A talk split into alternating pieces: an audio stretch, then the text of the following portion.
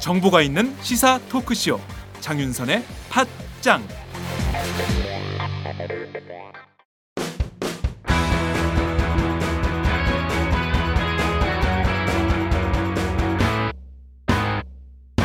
색깔 있는 인터뷰 색깔 있는 인터뷰 시작하겠습니다. 전북 순창군의 한 마을이 메르스 확산 때문에 현재 통째로 격리된 상황입니다. 바로 이 마을의 70대 여성이 메르스 1차 양성 판정을 받았기 때문인데요. 오늘은 전북 순창 지역의 한 마을 이장님을 전화로 연결합니다. 이장님 나와 계신가요? 예, 네, 안녕하세요. 예, 예. 안녕하시다고 여쭙기도 참 민망한 이런 상황입니다. 음. 아, 지금 성인식 이장님이신데요. 그 이장님 저희가 지역은 공개하지 않겠습니다. 또또 다른 또 파장이 있을 수 있기 때문에요. 지역은 공개하지 않고 이장님 존함만 저희가 공개를 하는 걸로 했는데요. 자, 우선 이 마을 언제부터 이렇게 출입 통제가 되고 있는 상황입니까? 지금 5일부터인가 아마 그럴 거예요. 네. 4일날 그 환자가 가가지고. 네. 네. 지금 동네에는 어떻게 상황이 어떻습니까? 마을은? 동네 상황은 나가는 길은 완전히 그 차단이 돼가지고 네. 지금 그 들어오고 나가고 안 돼요. 어, 지금 주, 그래갖고 완전히 마을이 지금 고립이 돼갖고 있어요. 아이고 이런 전체 지금 주민이 한 몇 분 정도 되세요? 전체 한 주민이 한 130명 정도. 음. 네. 아니 그러면 지금 130명 모두가 지금 전원 이 마을에서 나가지 못하고 오도 가도 못하는 상황이 돼버린 건가요? 예, 예. 어, 대개 지역 경우에는 그 연세 많으신 분들이 많아서 편찮으실 네. 때 치료받으러 또 좀 읍내도 나가고 이렇게 하셔야 되는데 지금 네. 그런 것도 지금 못 하고 있는 이런 상황입니까? 예, 예. 그런 거 못 나가요. 못 나가고 네, 보건 요원들이 지금 아, 오전에 한 번, 네, 오후에 한 번 열 측정하고 음. 그렇게 지금 확인을 하러 다니거든요. 네, 그러면서 이제 그 뭐 당뇨약이나 음. 간단한 약 같은 것은 그 의료원에서 네. 저기 해갖고 갖다 준다는 것 같아요. 음. 예, 예. 아니 그러면 약은 그렇게 이제 간단한 약은 하는데 갑자기 편찮으시고 뭐 이러면 어떻게 해야 됩니까? 근데 아직 그런 상황은 네. 안 와서 이제 모르겠어요. 장관 그런 상황이 오면 이제 또 나가더니 뭔 조치가 있겠죠. 네. 그러면 그 보건 보건 당국 관계자들은 어떻게 하고 마을에 돌아다니나요? 뭐, 아, 제대로 그 복장을 하고 네. 마스크 하고 아. 제대로 그 방제복 입고 네, 네. 그렇게 안전하게 돌아다니죠. 마을 주민들은요?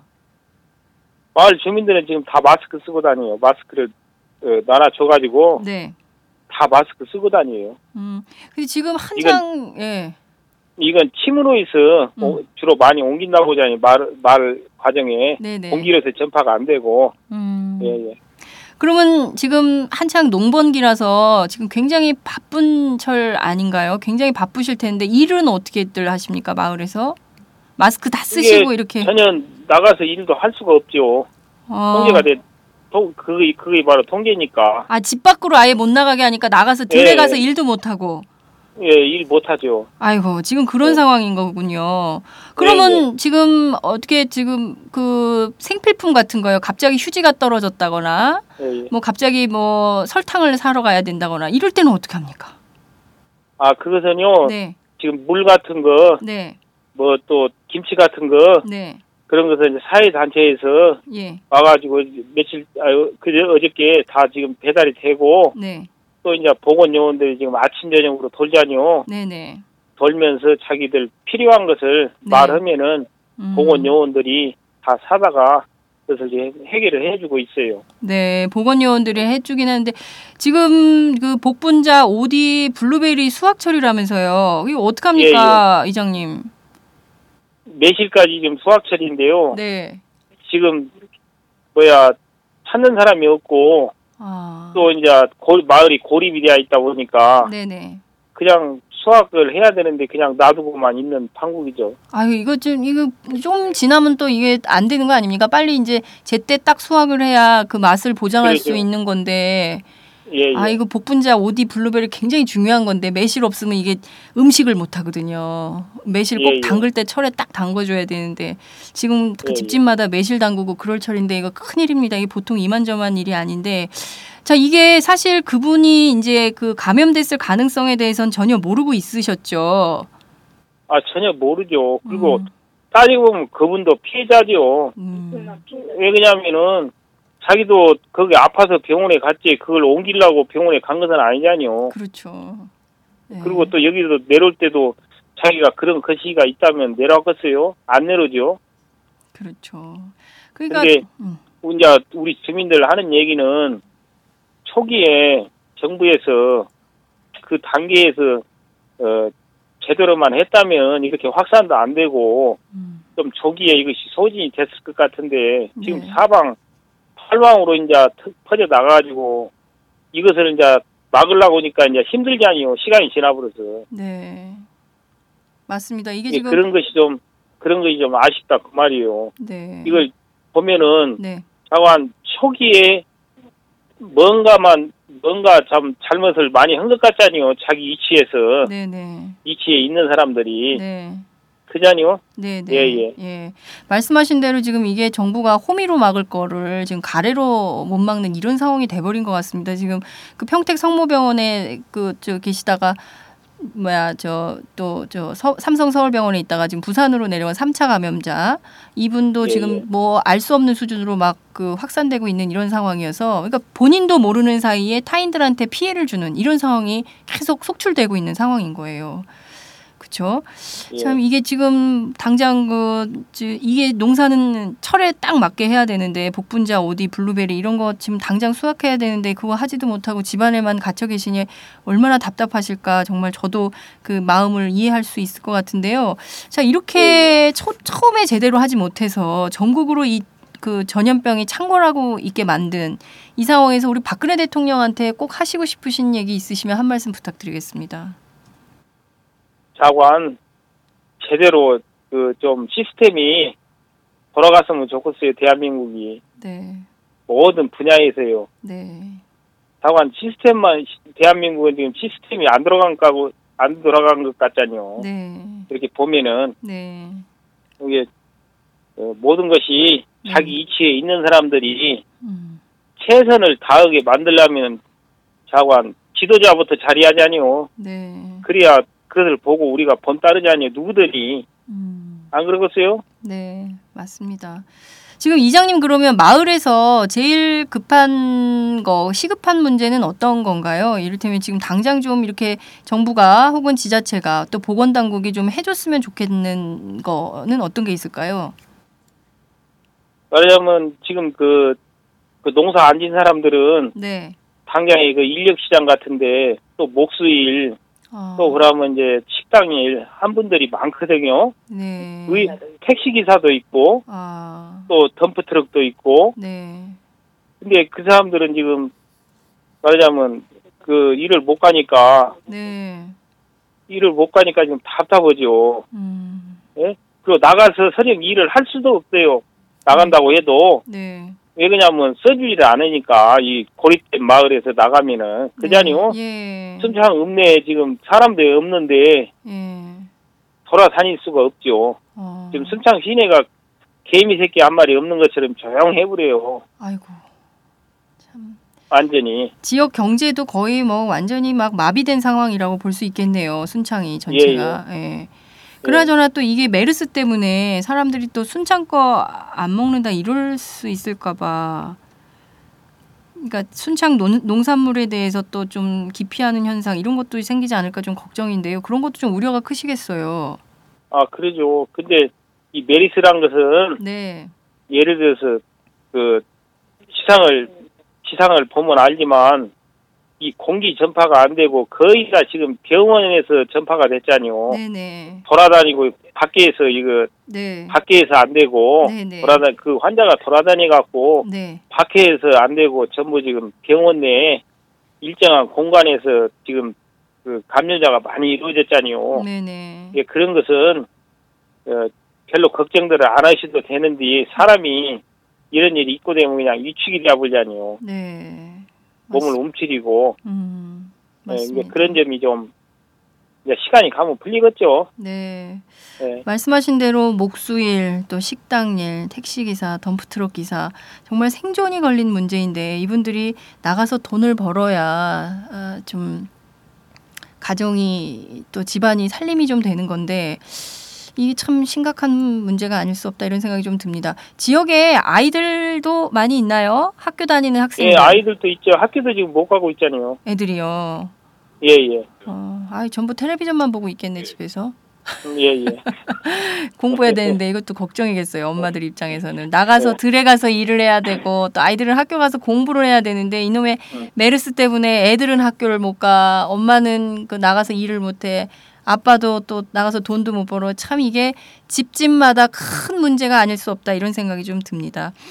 아, 이장님 오늘 말씀 네. 정말 잘 들었고요. 혹시 끝으로 꼭 하시고 싶으신 말씀 있으시면 우리 국민들께 하고 싶으신 당부 있으시면 한 말씀 부탁드리겠습니다. 좌간 메리스가 와가 전국적으로 와가지고 우리 국민들이 상당히 힘든데요. 네. 좌간 빨리 이 메리스가 퇴치가 되어가지고 그 좋은 날이 빨리 왔으면 합니다. 그리고 우리 마을 그 주민들도 너무나 지금 고통을 받고 있는데 더 이상 확진이 안 되어가지고 빨리 2주가 지나서 현업에 복귀를 했으면 좋겠습니다. 네, 네. 감사합니다. 네, 이장님 오늘 네. 말씀 정말 잘 들었습니다. 감사합니다. 네. 네, 지금까지 순창 성인식 이장님과 함께했습니다.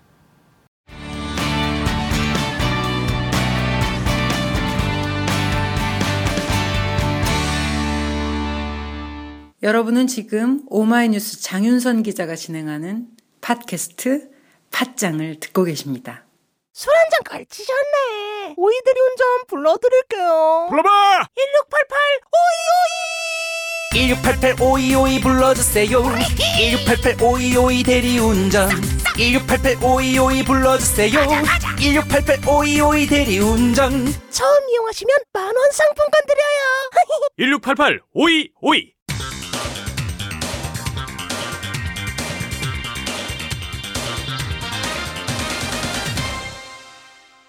전혀 다른 뉴스 자, 이어서 이번에는 부산으로 가보겠습니다.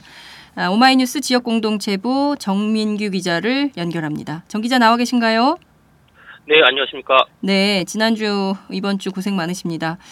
지난 금요일에 팟짱하고 연결할 때만 하더라도 사실 부산은 메르스 확진 환자가 없다. 그리고 의심 환자도 없다. 이렇게 사실상 메르스 청정 지역이다. 이렇게 취재 결과를 말씀해 주셨는데요. 주말 사이에 입장이 바뀌었습니다. 양성 판정을 받은 환자가 나왔죠? 네, 그렇습니다.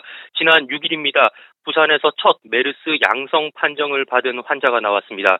어, 비교적 여유를 여유를 갖고 있던 부산시는 토요일 밤 관련 공무원들을 긴급 소집해 대책 회의를 열었고요. 저 역시 그 소식을 듣고 급하게 시 재난 상황실을 찾아서 대책 회의를 지켜봤습니다. 주말 사이 부산은 정말 바쁜 시간을 보냈는데요.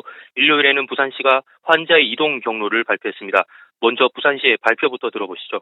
우리 부산시를 그야말로 메르스 청정 지역으로 만들기 위해서 각 의료 기관들과 협조를 해서 여러 가지 노력을 해 왔었습니다. 그러나 시 차원의 노력에도 불구하고 저희들 보건환경연구원의 자체 조사 결과 양성으로 판정된 어, 환자가 한 명 생김으로 인해서 새로운 어, 특단의 조치가 필요한 어, 그런 상황을 맞게 되었습니다.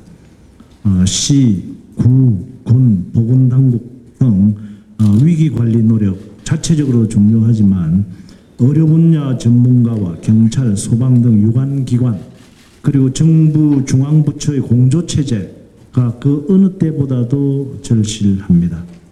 아, 그래서 오늘 이렇게 우리 그 상황실장인 아, 건강체육국장이 자세한 그 경로와 아, 여태까지의 상황을 자세하게 언론이 있는 자리에서 공개를 한 이유도 정보 공유를 통해서 우리 시민들이 그 실상을 정확하게 알고 어, 나름대로 대처를 하기 위한 아, 그런 그 어, 생각에서 이렇게 하고 있다는 말씀을 드립니다.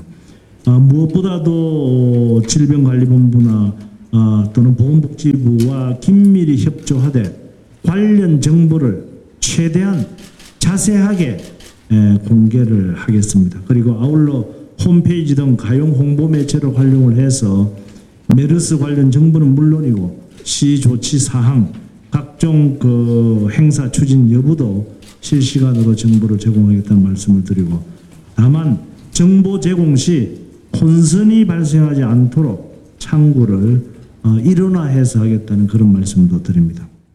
네. 어, 서울시와 마찬가지로 부산시도 직접 메르스 통제를 하겠다 이렇게 나선 것이나 다름이 없다고 생각이 좀 되는데요. 지금 상황은 어떤 건지 구체적으로 좀 얘기를 해보도록 하죠. 자, 우선 환자의 감염 경로가 어떻게 되는지 예, 설명을 좀 부탁드립니다. 네, 메르스 양성 판정을 받은 환자는 올해 61세의 박아무개 씨입니다. 박 씨는 지난달 26일부터 28일까지 서울 삼성병원에 삼성병원 응급실에서 14번 확진자의 옆병상에 입원해 있던 친척을 간병한 것으로 확인됐습니다. 안타깝게도 그 친척은 결국 지난 28일 사망을 했는데요. 메르스는 아니었고 평소 알아오던 다른 질병으로 인한 사망이었습니다.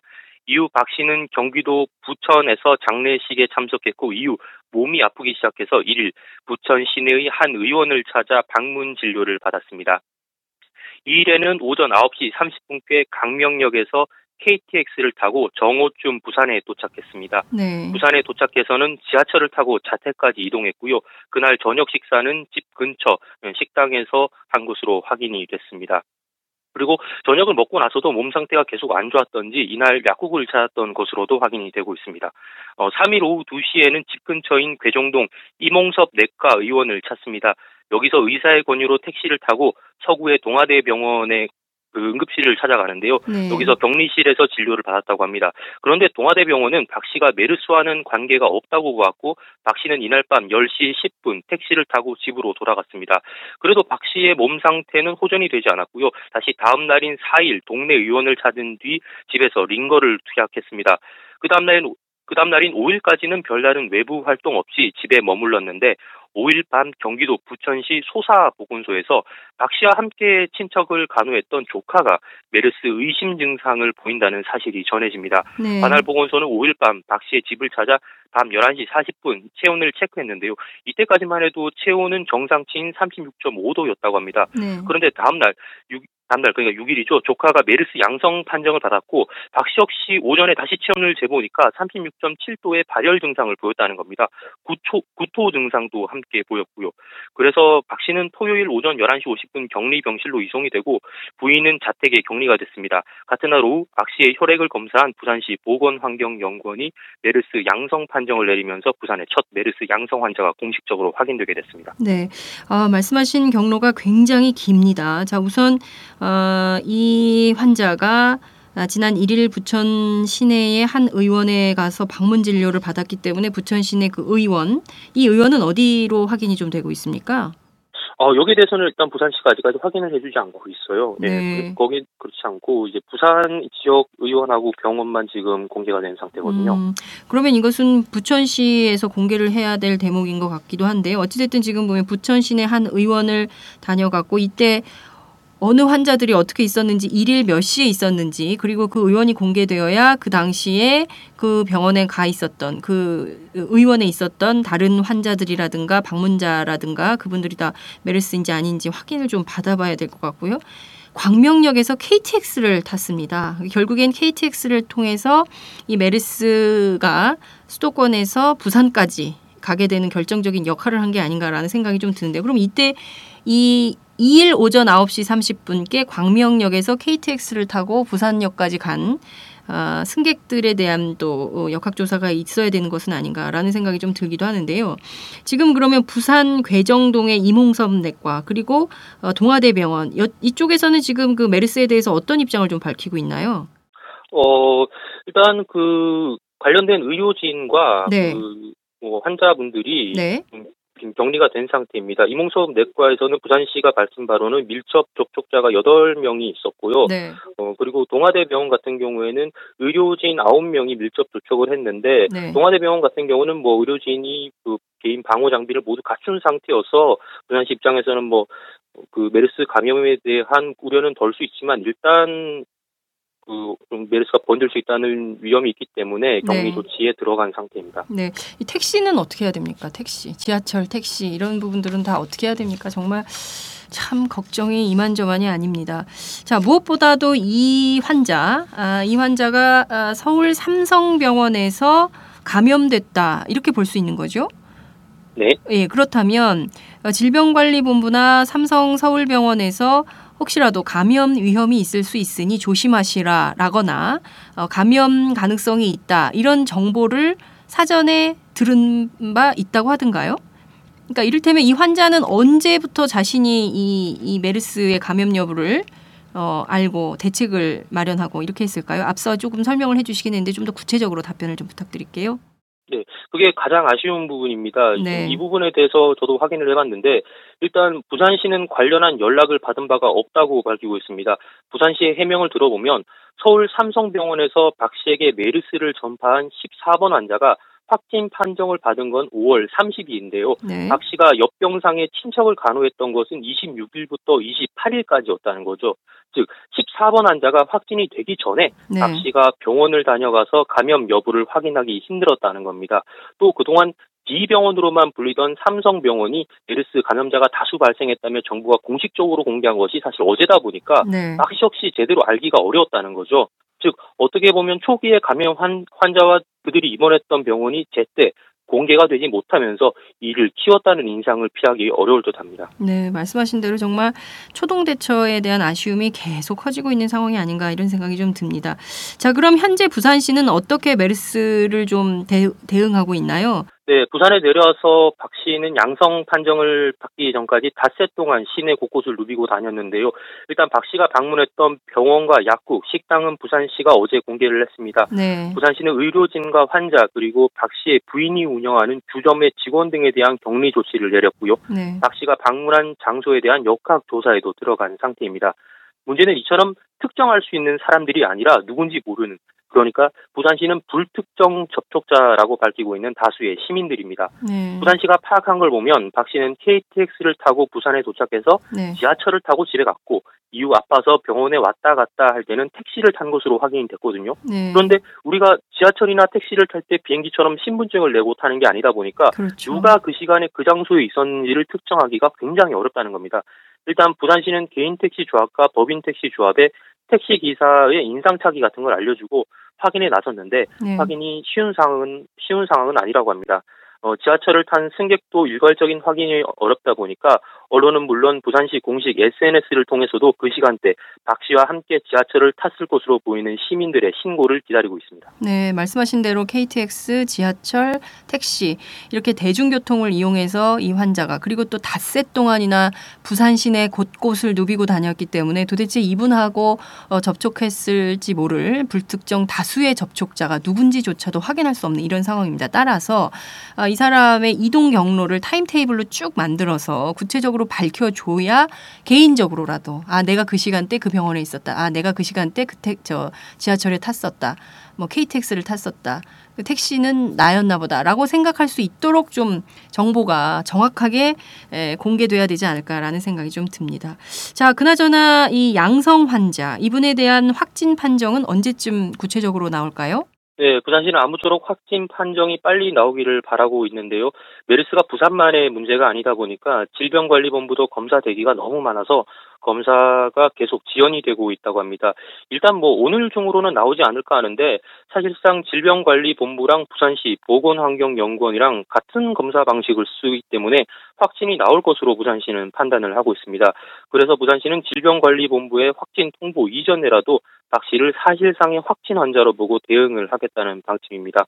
뭐 근데 그나마 다행인 것은 박 씨와 닷새간 같이 생활한 부인이 어제 한 검사 결과 메르스 음성 반응을 보였다는 겁니다. 만약 부인의 감염이 확인된다면 병원 밖에서 감염된 국내 첫 지역사회 감염이 되는 거라서 보건당국이 바짝 긴장을 했는데요. 일단은 뭐 한숨을 덜게 된 셈입니다. 네. 5일을 함께 생활했던 부인이 메르스에 감염이 되지 않았다는 말은 다른 곳에서 박 씨가 메르스를 옮겼을 가능성이 낮다는 의미로 해석될 수 있습니다. 네. 어, 박 씨 역시 지금까지는 특별한 증상을 보이지 않고 있다고 합니다. 부산시는 고비를 오는 18일로 보고 있습니다. 최대 잠복기인 15일이 지나는 날이 이날인데 이때까지 추가 감염자가 나오지 않는다면 우려했던 지역사회 감염은 막을 수 있을 듯합니다.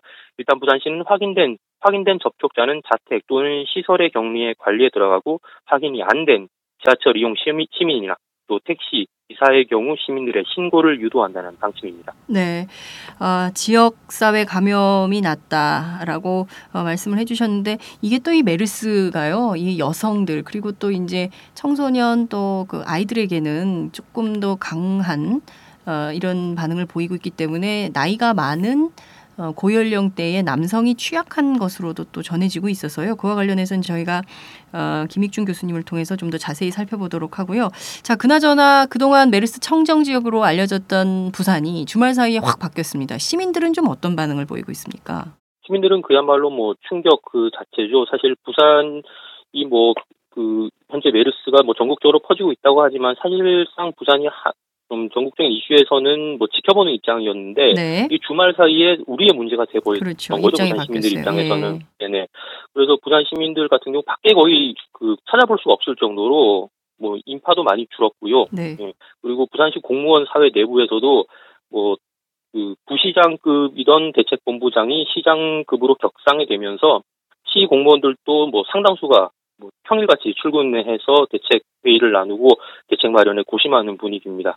네. 아, 오늘 말씀 잘 들었습니다. 감사합니다. 네, 감사합니다. 네, 지금까지 오마이뉴스 정민규 기자와 함께했습니다.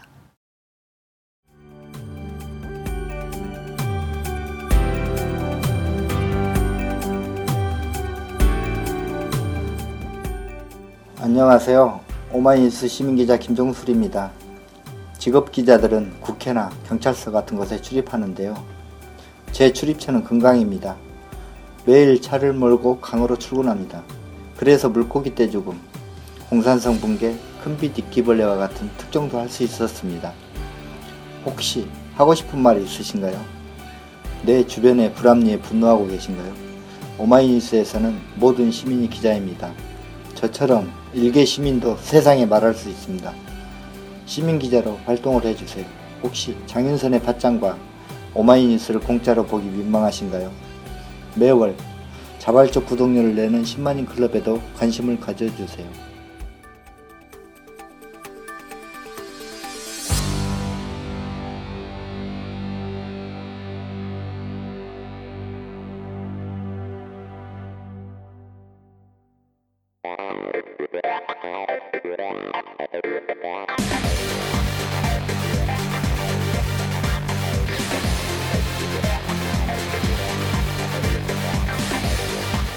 정보가 있는 시사 토크쇼. 장윤선의 팟짱